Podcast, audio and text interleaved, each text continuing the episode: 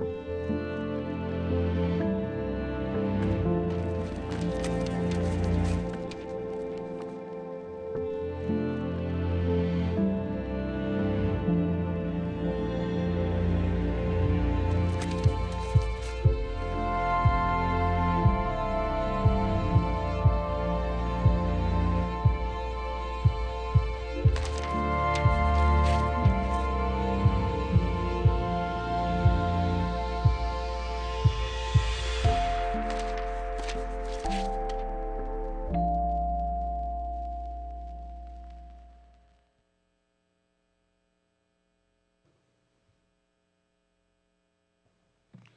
good morning, Living Water. And welcome to those who are online. Appreciate you tuning in today. We're glad that you made the choice to be a part of our worship service via the internet. Turn me down a little bit. All right. Thanks so much. I appreciate that in the back. Uh, if you have your Bibles, I'm going to ask you to go ahead and uh, open up to Romans chapter 11. You can find it on your phone if you want to do that on your iPad, whatever tablet you want to use at home. We'd ask you to do the same thing to uh, open your Bibles as well so you can see the text for yourself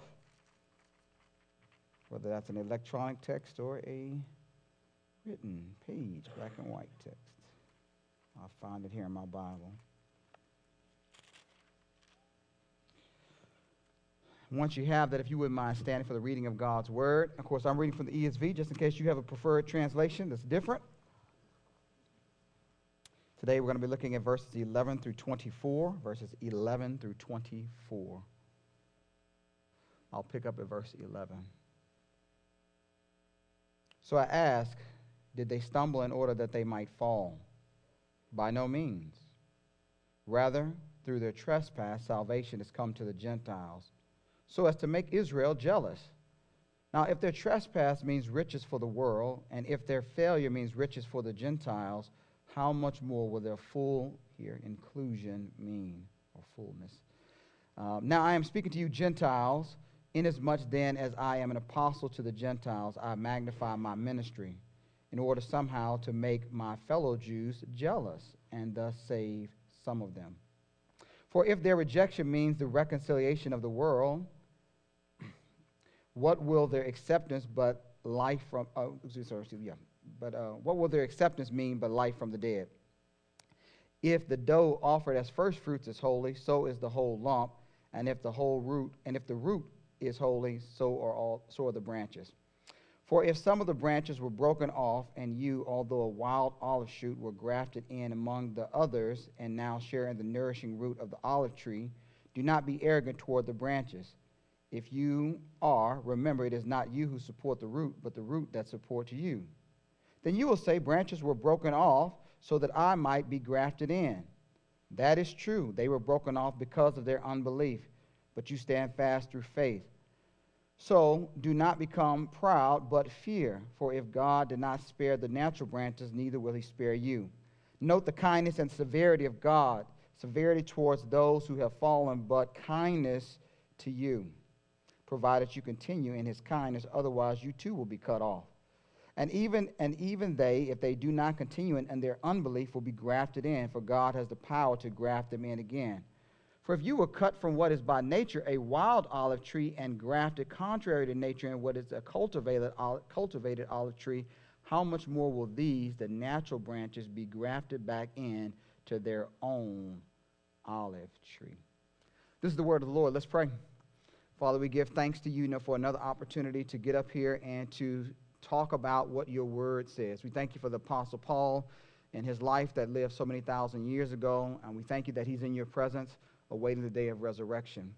And we do pray and uh, thank you that your word has been uh, transmitted faithfully to us so that we could understand it. And uh, we thank you for the many English translations that you have uh, allowed to happen so that we can read the Bible in our own language.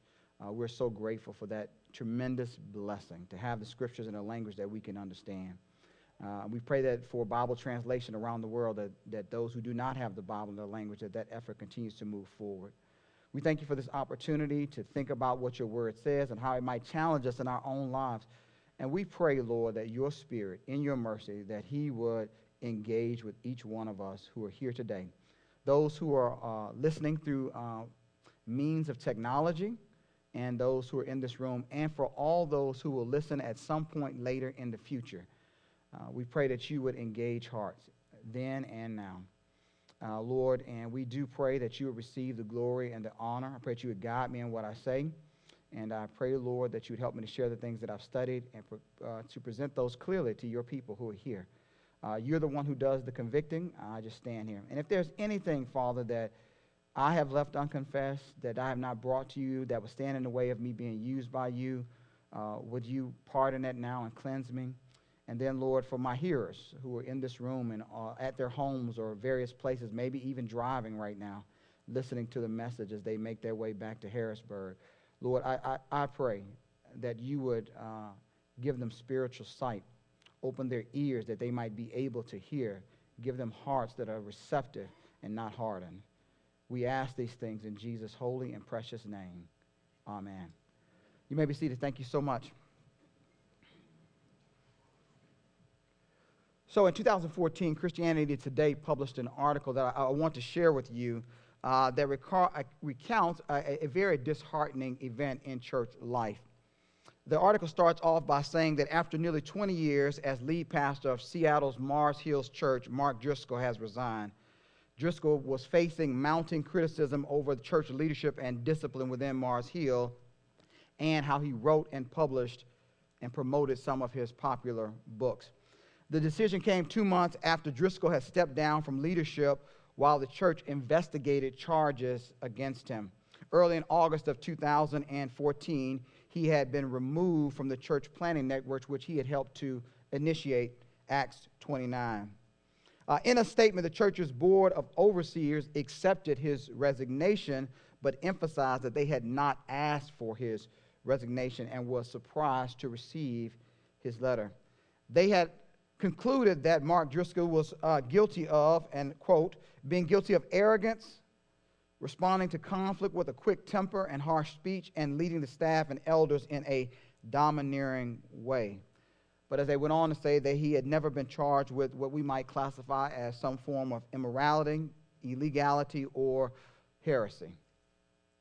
Most of the charges had to do with attitudes and behaviors reflected in his quote unquote domineering style of leadership.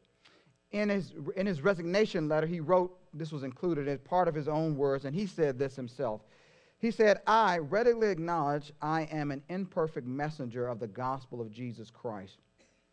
There are many things I have confessed and repented of privately and publicly, as you are well aware.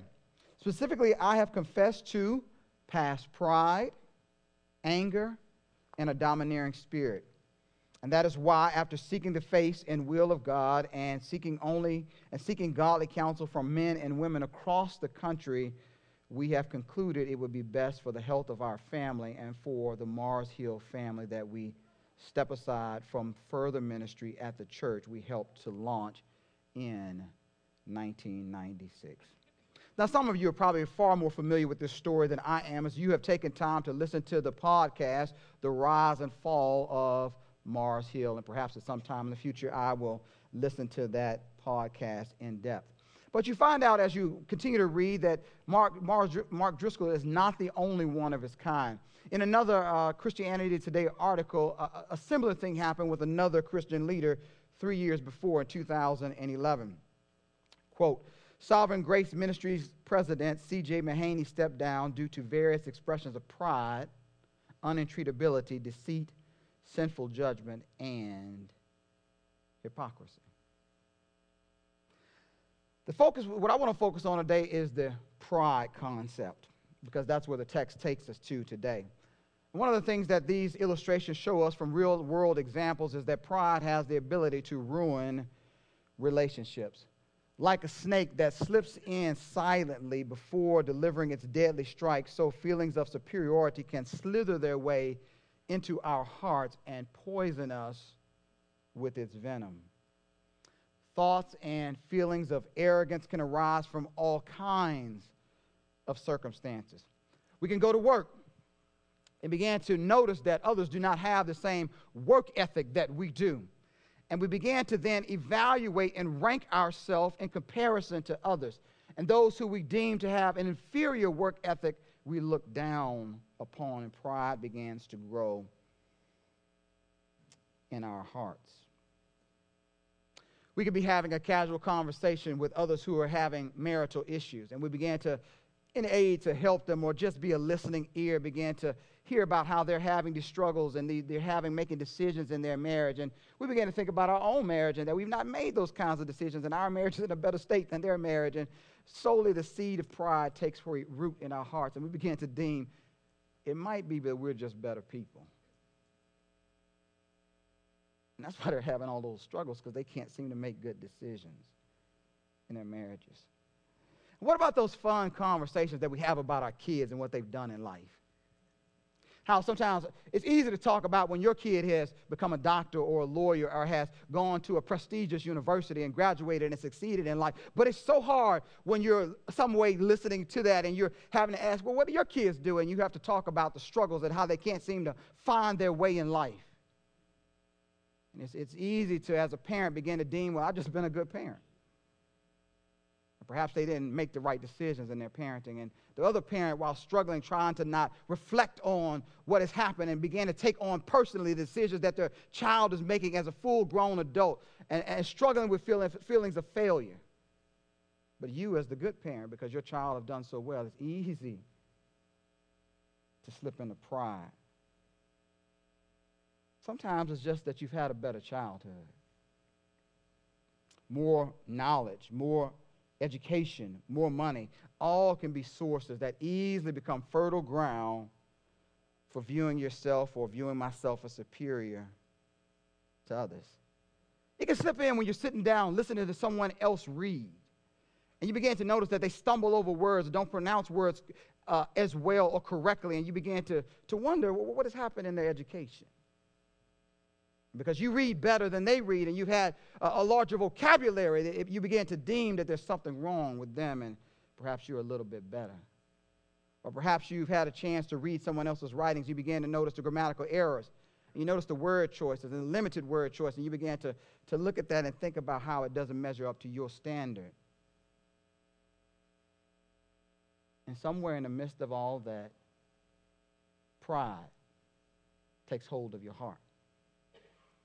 And though it starts off as a small seed, it eventually begins to grow. You know, surprisingly, as we look at the text, salvation can even be an issue of pride. I'm saved, I'm with God, God's on my side, but He's not on your side. In some kind of way, that can make me feel a sense of elitism. I'm in a higher, better class than you.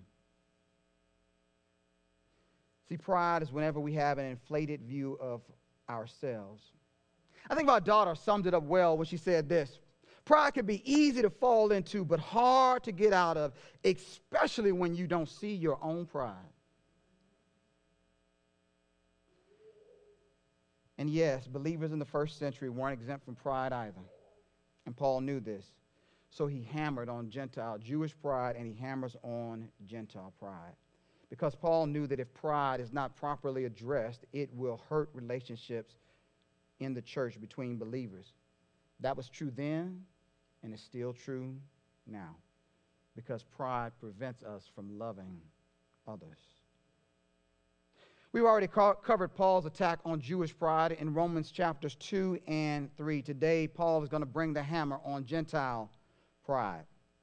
Just by way of review, as you know, in Romans 9 and 10, Paul has used numerous Bible quotations to explain the minimal, minimal response from the Jews, from those who are his people, to the gospel message that he and others are proclaiming. And as he has alluded to, he views their rejection of the gospel message as a sign of divine judgment, spiritual hardening, because of their rejecting Jesus during his ministry. For him, of course, this did not negate uh, the, the fact that there needed to be gospel proclamation. As well, for him, a big theme is Gentile inclusion uh, into this Jewish salvation that he has been highlighting through these chapters. As we've read, if you go back and look at the text, what you'll notice is in this part of the, these chapters, Paul never positions the Gentiles in a negative light. There are, as we could borrow the language from Romans 9, there are objects of God's mercy, along with, he includes some Jews. Now, this type of writing presents a cultural problem for his hearers. Because if you go back and you study historically, you'll find out that the same issues that we struggle with today existed back then. Due to cultural differences of how Jews lived in society, Gentiles despised Jews.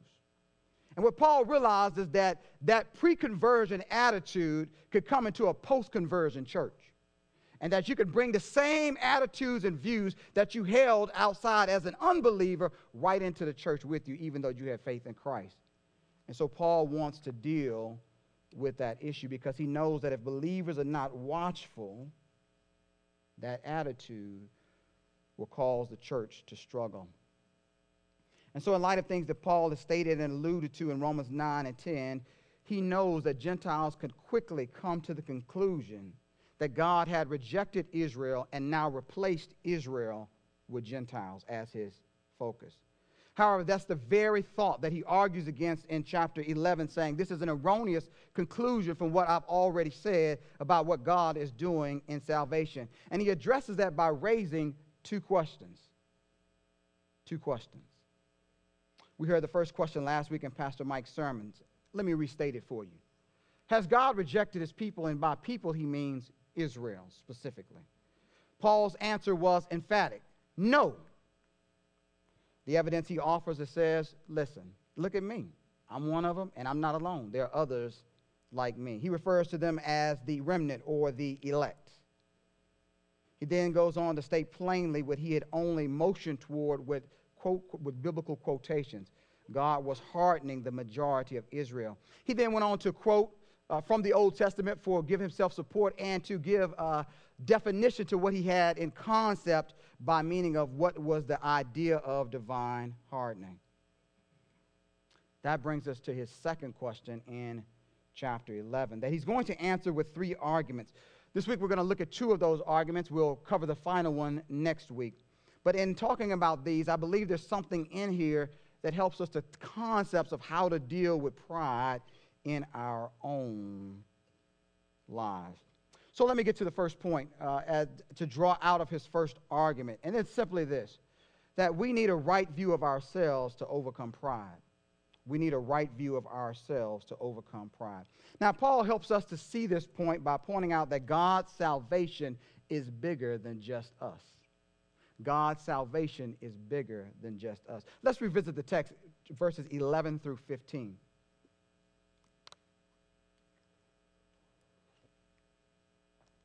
So Paul wrote, So I ask, did they stumble in order that they might fall? By no means. Rather, through their trespass, salvation has come to the Gentiles so as to make Israel jealous. Now, if their trespass means riches for the world, and if their failure means riches for the Gentiles, how much more will their full inclusion mean? Now, I am speaking to you, Gentiles. Inasmuch then as I am an apostle to the Gentiles, I magnify my ministry in order somehow to make my fellow Jews jealous and thus save some of them. For if their rejection means the reconciliation of the world, what will their acceptance mean but life from the dead? Now, you probably noticed a few things right away. Paul starts off with a question in verse 11. Let me restate it and put it in, a, in different language. He writes, or he asked, uh, is this spiritual condition of hardening that I've been talking about that's going on with what I believe is happening with the majority of my people, is this a permanent condition for Israel? Again, he replies with an emphatic no. It's a temporary situation.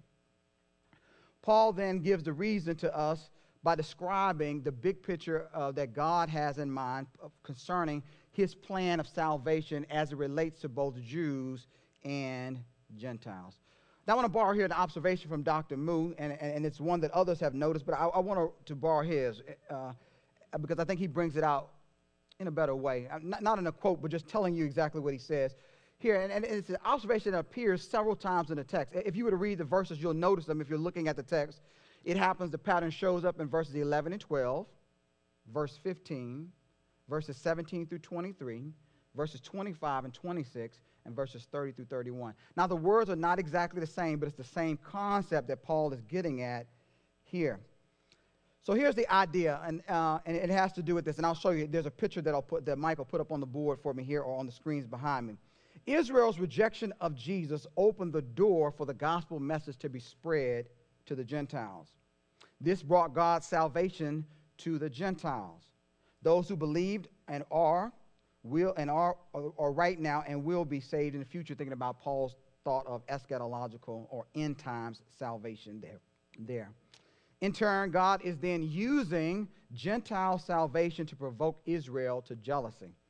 Paul alludes to this idea early in Romans chapter 10, verse 19, when he quotes from Deuteronomy chapter 32, verse 21. And as a result, Paul has here in a vision that God will bring salvation then through Gentile salvation to Israel. So salvation will return again to Israel. Paul points out the benefits of this for Gentiles when Israel has an acceptance of Jesus Christ, when he uses a comparison at the end of verse 15. He says, Listen, if when the Jews rejected Jesus, if that brought reconciliation to the nations or to the world, as he puts it here, and that was a blessing for us, if their rejection brought blessing, then what will their acceptance be? Here, uh, most likely what he's referring to is resurrection from the dead. That concept that he brought up in Romans chapter 8, this idea of the end of the age being brought on by if there's a, a majority, a national acceptance of Jesus. Not necessarily every person, but a, in large number them turning to faith in Jesus Christ. Let me, let me give you a present world example that's less than a perfect illustration. Every illustration breaks down at some point. But let me use one to try to see if I can get the message across of this pattern in a way that might be more reasonable for us to grasp today. So, several years ago, I was here at service, just like we're in service right now, and after the 11 a.m. service, most people had left, and I was heading out towards the office to get my things and make my way home for the day to take care of whatever it is that I had planned. One of the brothers who attended our church at that time stopped me in the lobby and said, Hey, brother, I want to uh, ask you if you'd be willing to accept uh, four tickets. I know you got four people in your family, four tickets to a Hershey Bears game. Uh, that's hap- but it's happening tonight. So if, if you're going to accept the tickets, you got to go to the game tonight. I'm not a hockey fan. So I was like, all right, uh, well, and he said, well, well, let me tell you what's going on. So these uh, tickets were originally intended for my employees at my company. But I went to all my employees, and they all rejected the offer because they had other things to do. And so I want to make sure these tickets are used, and so now I'm bringing them to you, who's not an employee of the company, offering if you take them. I said, well, in light of that, brother, I understand. You know what?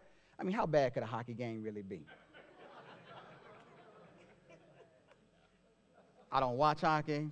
I'm not from a place that likes hockey what, what really, I mean, it's a night out. Something different. New exposure, at least, you know, hey, you're learning experience. So we get to the hockey game. I show up and you know, we get to the hockey game. As we're walking in the door, they say, hey, look, tonight's a special night. You showed up at the right night. We're giving out Hershey Park tickets. How many people you got in your family? I'm like, four.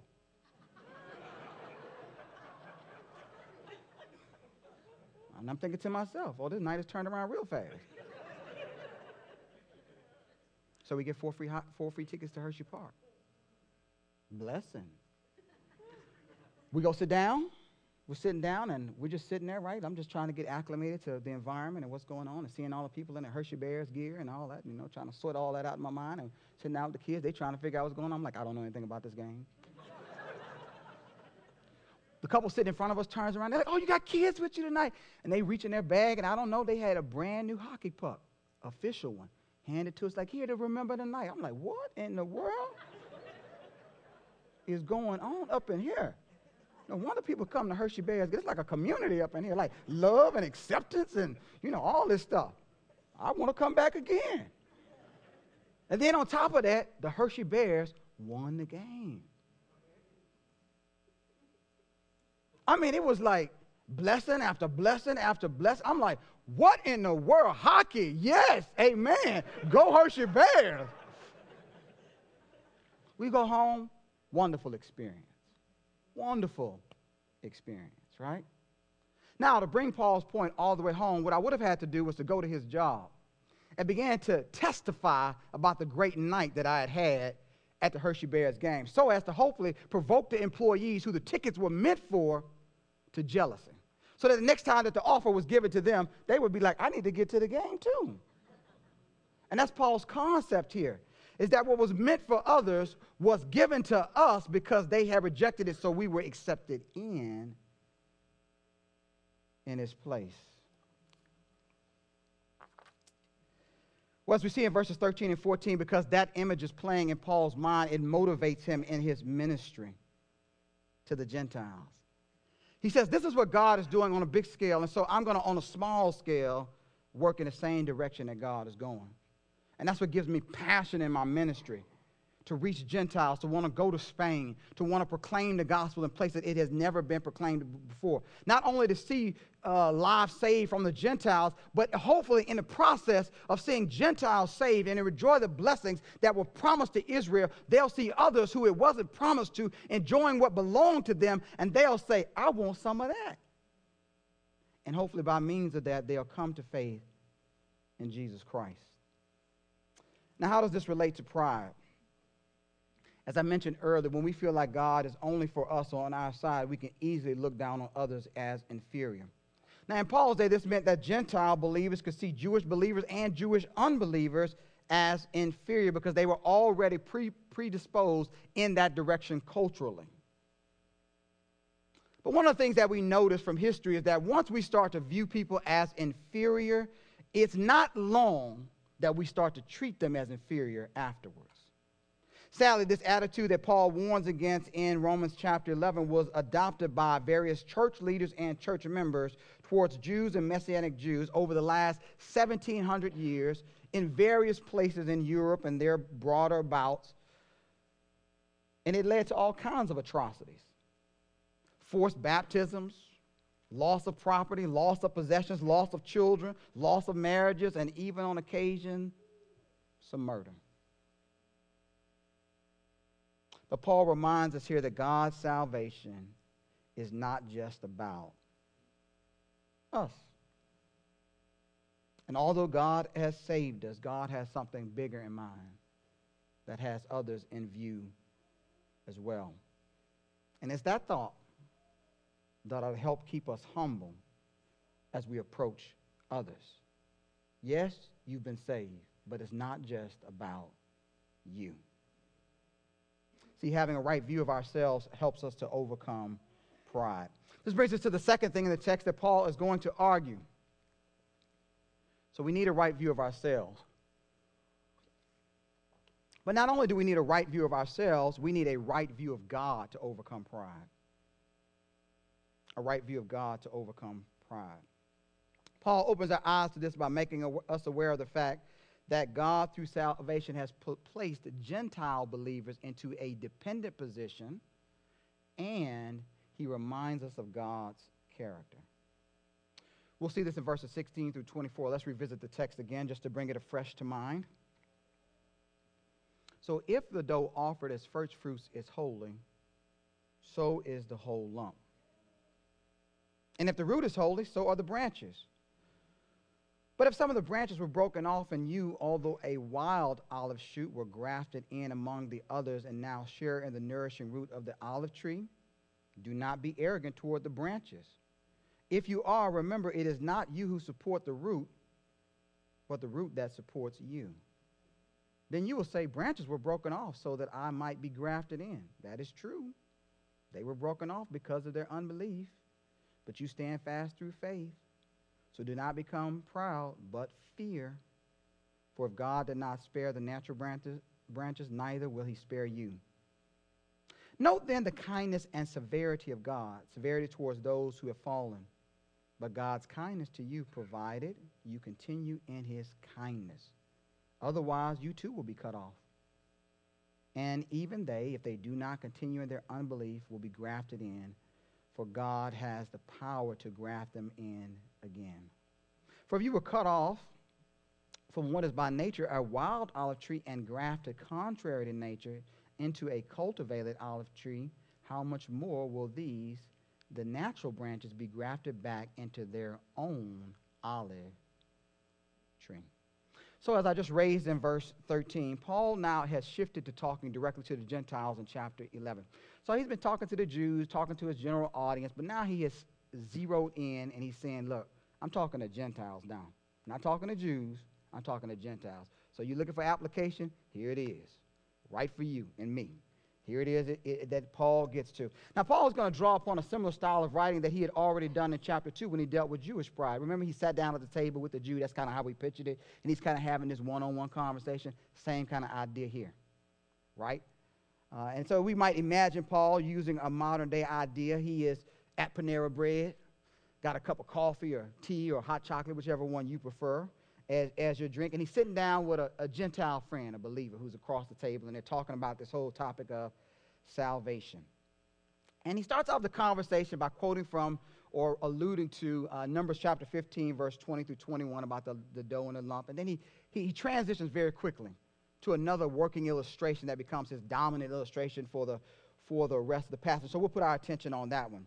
And it's this idea of an olive tree that shows up in both Jeremiah and in Hosea. Now, Dr. Ben Witherington explains the significance of wh- why he does this. And, and, this is the significance. He says, Jeremiah 11, 16 and Hosea 14, 6 use the olive tree metaphor in both texts. Uh, the focus is on God's judgment about broken branches. And in Hosea, about restoration to a beautiful condition beyond judgment. So it is Israel's broken condition that calls for use of the metaphor of the olive tree. Now, Paul is going to use this olive tree to stem Gentile arrogance. Paul reminds his friend sitting across the table that, hey, you as a Gentile have been incorporated into a Israelite heritage.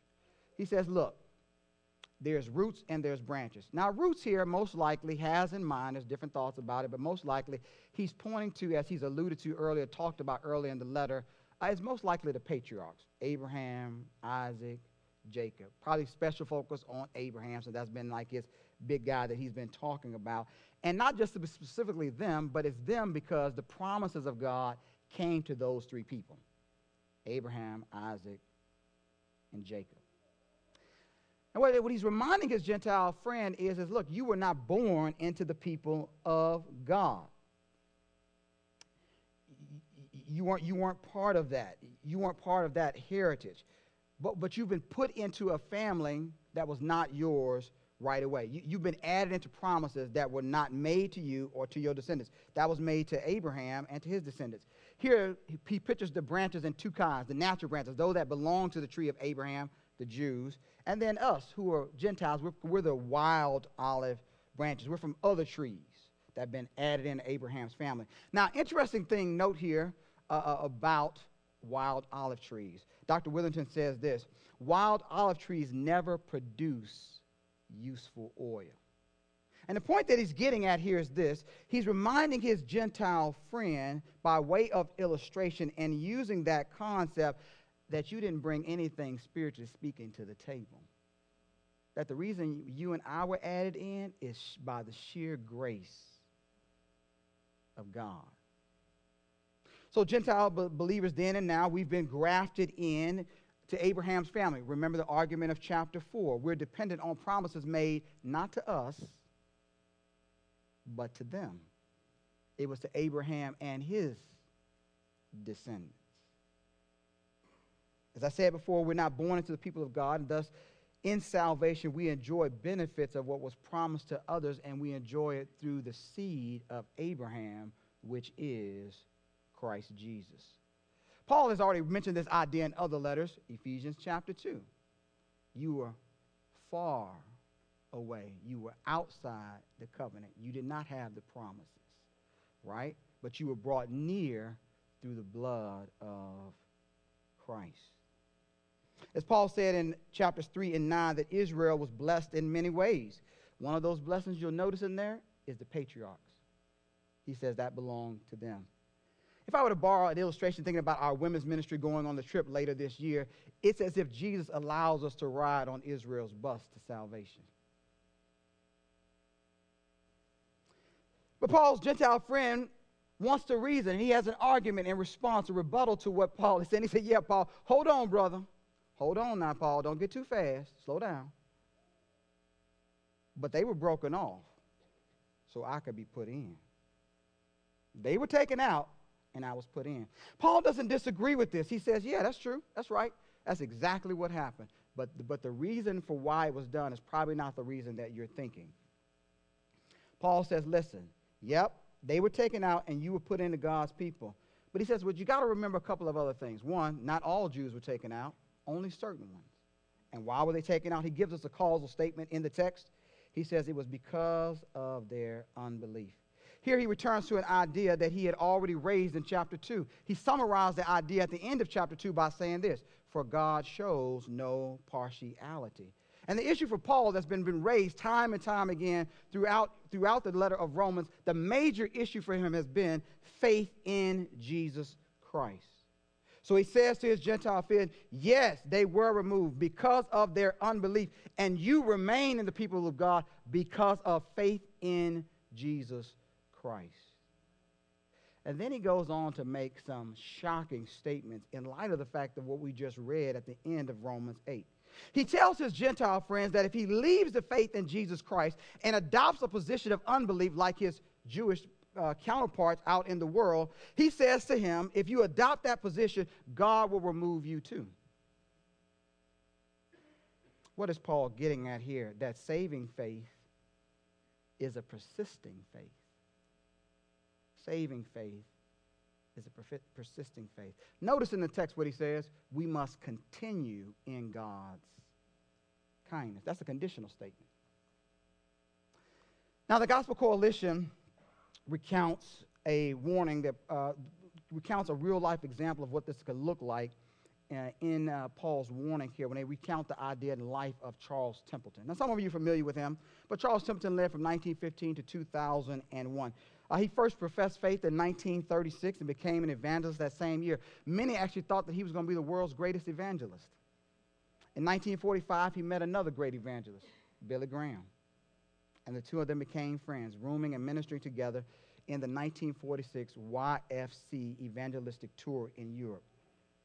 But by 1948, Templeton's life and worldview were beginning to go in a different direction than Graham's. Doubts about the Christian faith were solidifying as he planned to attend Princeton Theological Seminary. Less than a decade later, in 1957, he would publicly declare that he had become agnostic.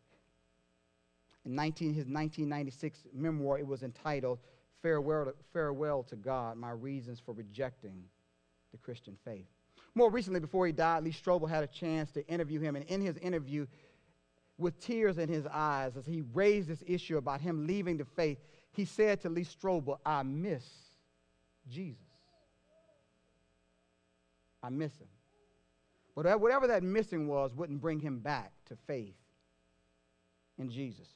Charles Templeton is not the only one of his kind. You've probably been keeping up in, in, news recently and noticed that there have been others who have been big names in Christianity that have denounced their faith in Christ. One as recent as this year, uh, a Christian, well known Christian rapper, part of a group that I used to listen to called the Cross Movement, the Phanatik.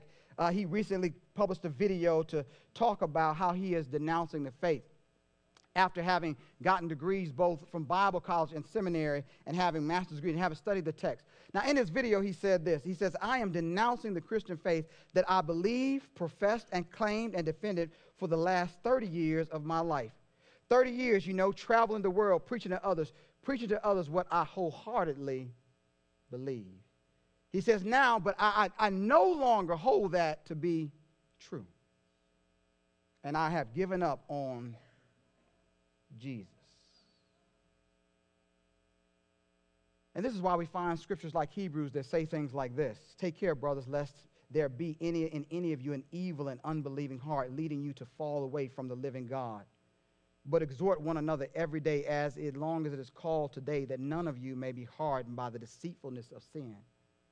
For we have come to share in Christ if indeed we hold to our original confidence firm to the end. I say again that saving faith is a persisting faith. Paul goes on to turn the metaphor and says, look, if they leave a state of unbelief, if the Jew turns from a state of unbelief to faith in Christ, God has the power to graft them in again. And in a sense, to which he says they naturally belong. Think about it. They were born into the people of God, they naturally belong among the people of God. Realizing that God is impartial reminds us that the blessing of salvation we enjoy is solely by God's grace through faith. And this should demolish any reasons that may cause us to have a sense of pride. It's not our financial status, not our abilities, not well how, how our children fare in life, not our education, not our monetary status, not even our appearance, no matter how, how much we work out at the gym.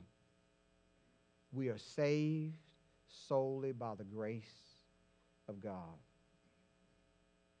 Paul says instead of adopting an attitude of pride, there is an attitude he wants us to adopt in the text. Notice what he says. He says, Don't be proud, but fear.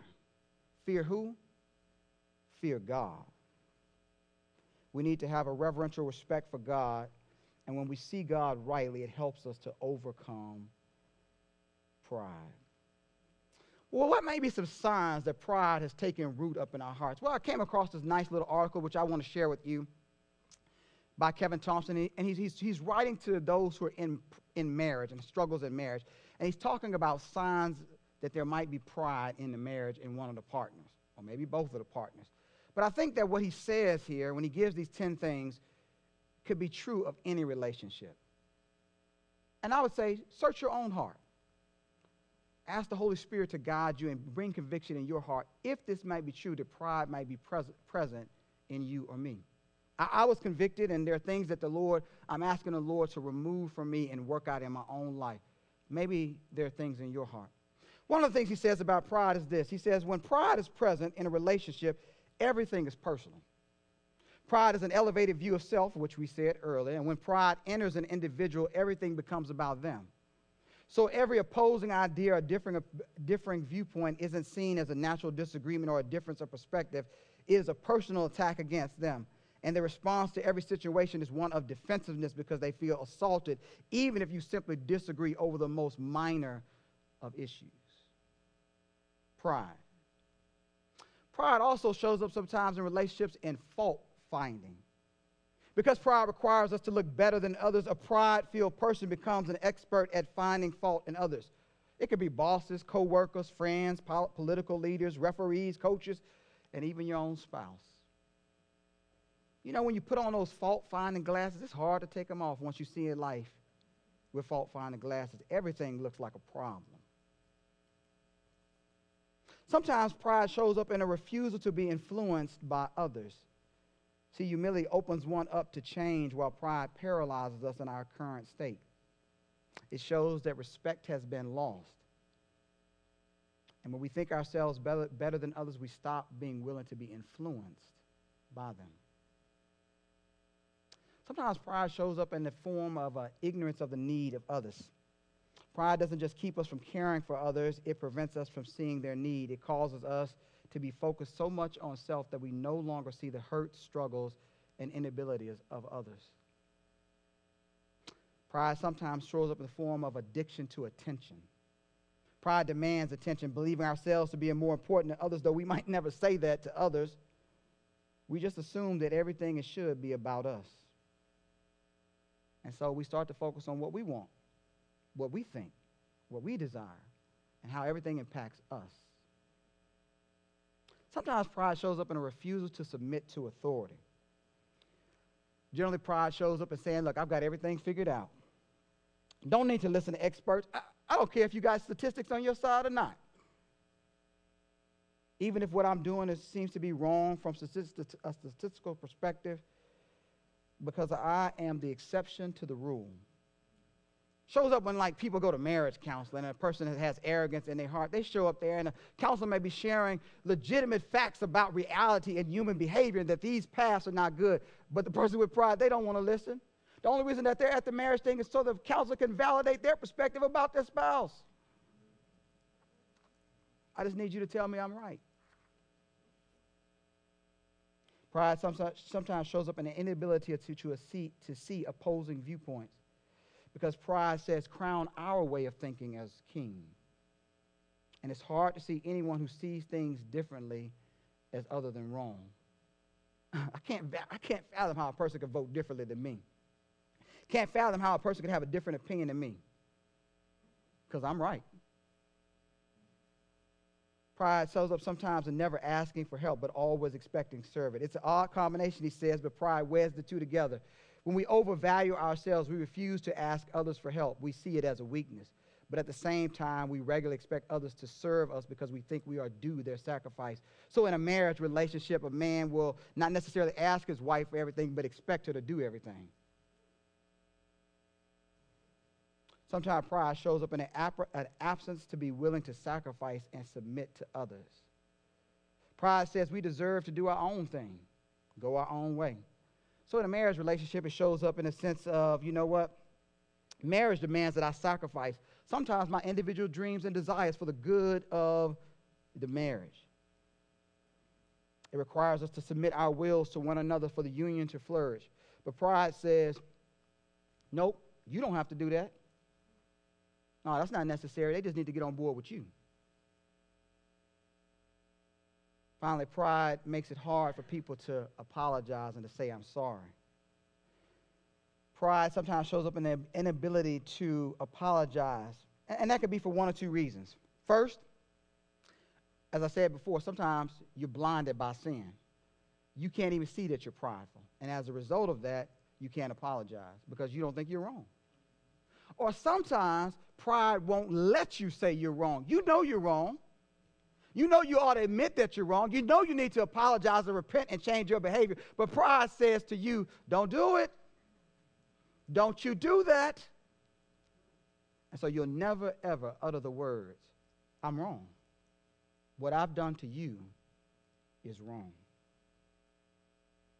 But what do the scriptures tell us? Listen to what Paul writes. Do nothing from selfish ambition or conceit, but in humility count others as more significant than yourselves.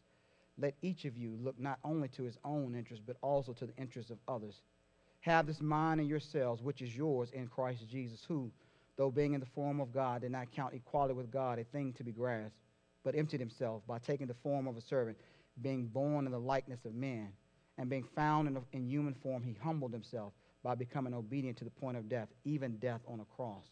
Therefore, God has highly exalted him and bestowed on him the name that is above every name, so that at the name of Jesus, every knee should bow in heaven and on earth and under the earth, and every tongue should confess that Jesus is Lord to the glory of God the Father. You have the answer, it's been given to you the mind of Christ. And his mind is a mind that leads us to a path of humility. Christ is the way out. If you're struggling with pride today, there's a word of hope for you in the scriptures. Listen to what it says. If you confess your sins, if we confess our sins, he is faithful and just to forgive us our sins and to cleanse us from all unrighteousness.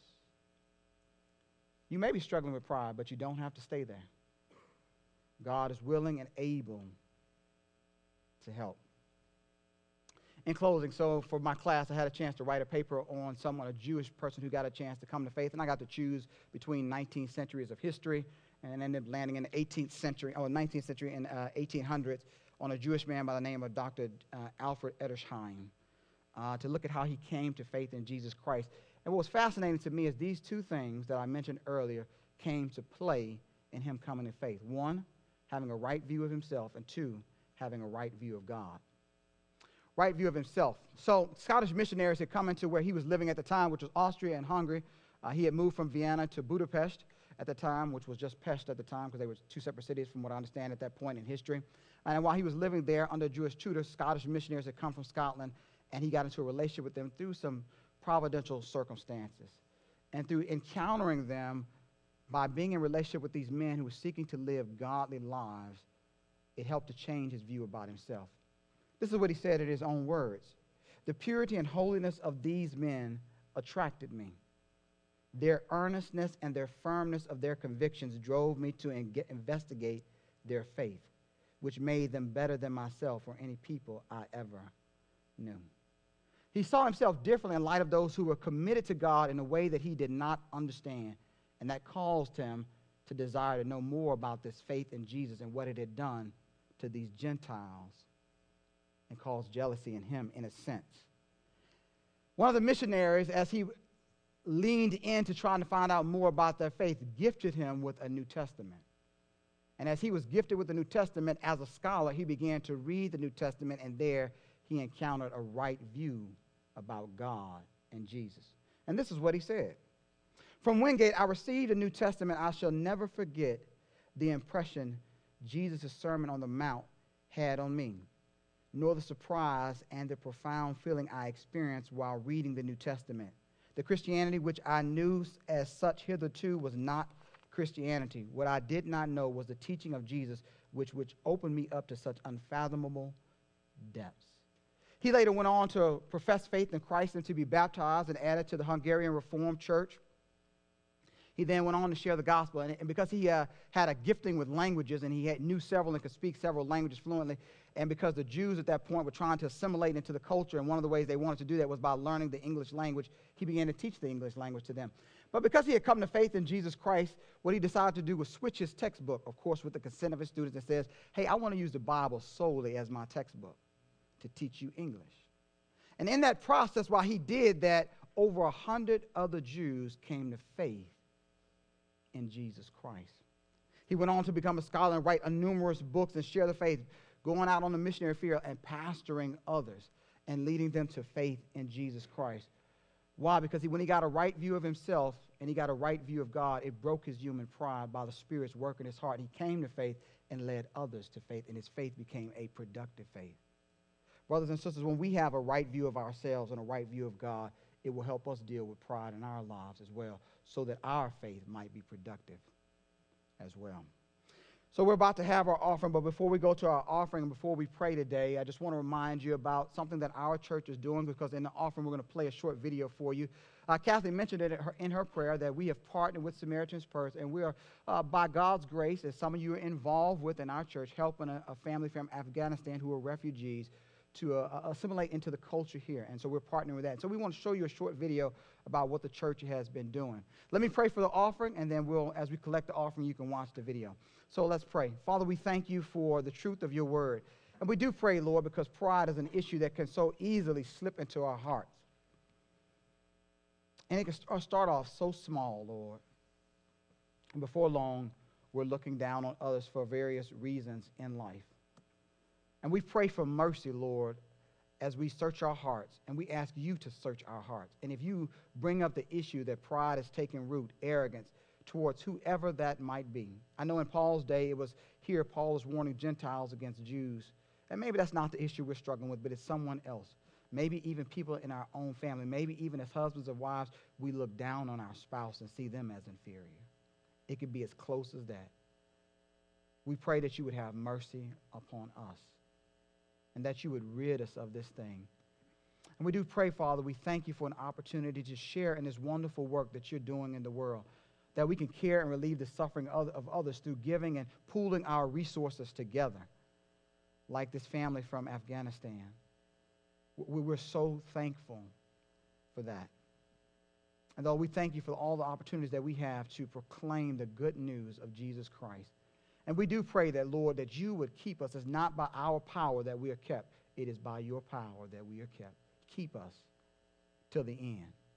That we may say, like Paul, I have fought a good fight. I, I finished the race, and now is laid up for me a crown of righteousness. Bless those who give today, Father, as they support your work in the world through this local body of believers. In Jesus' name we pray. Amen. Never failing.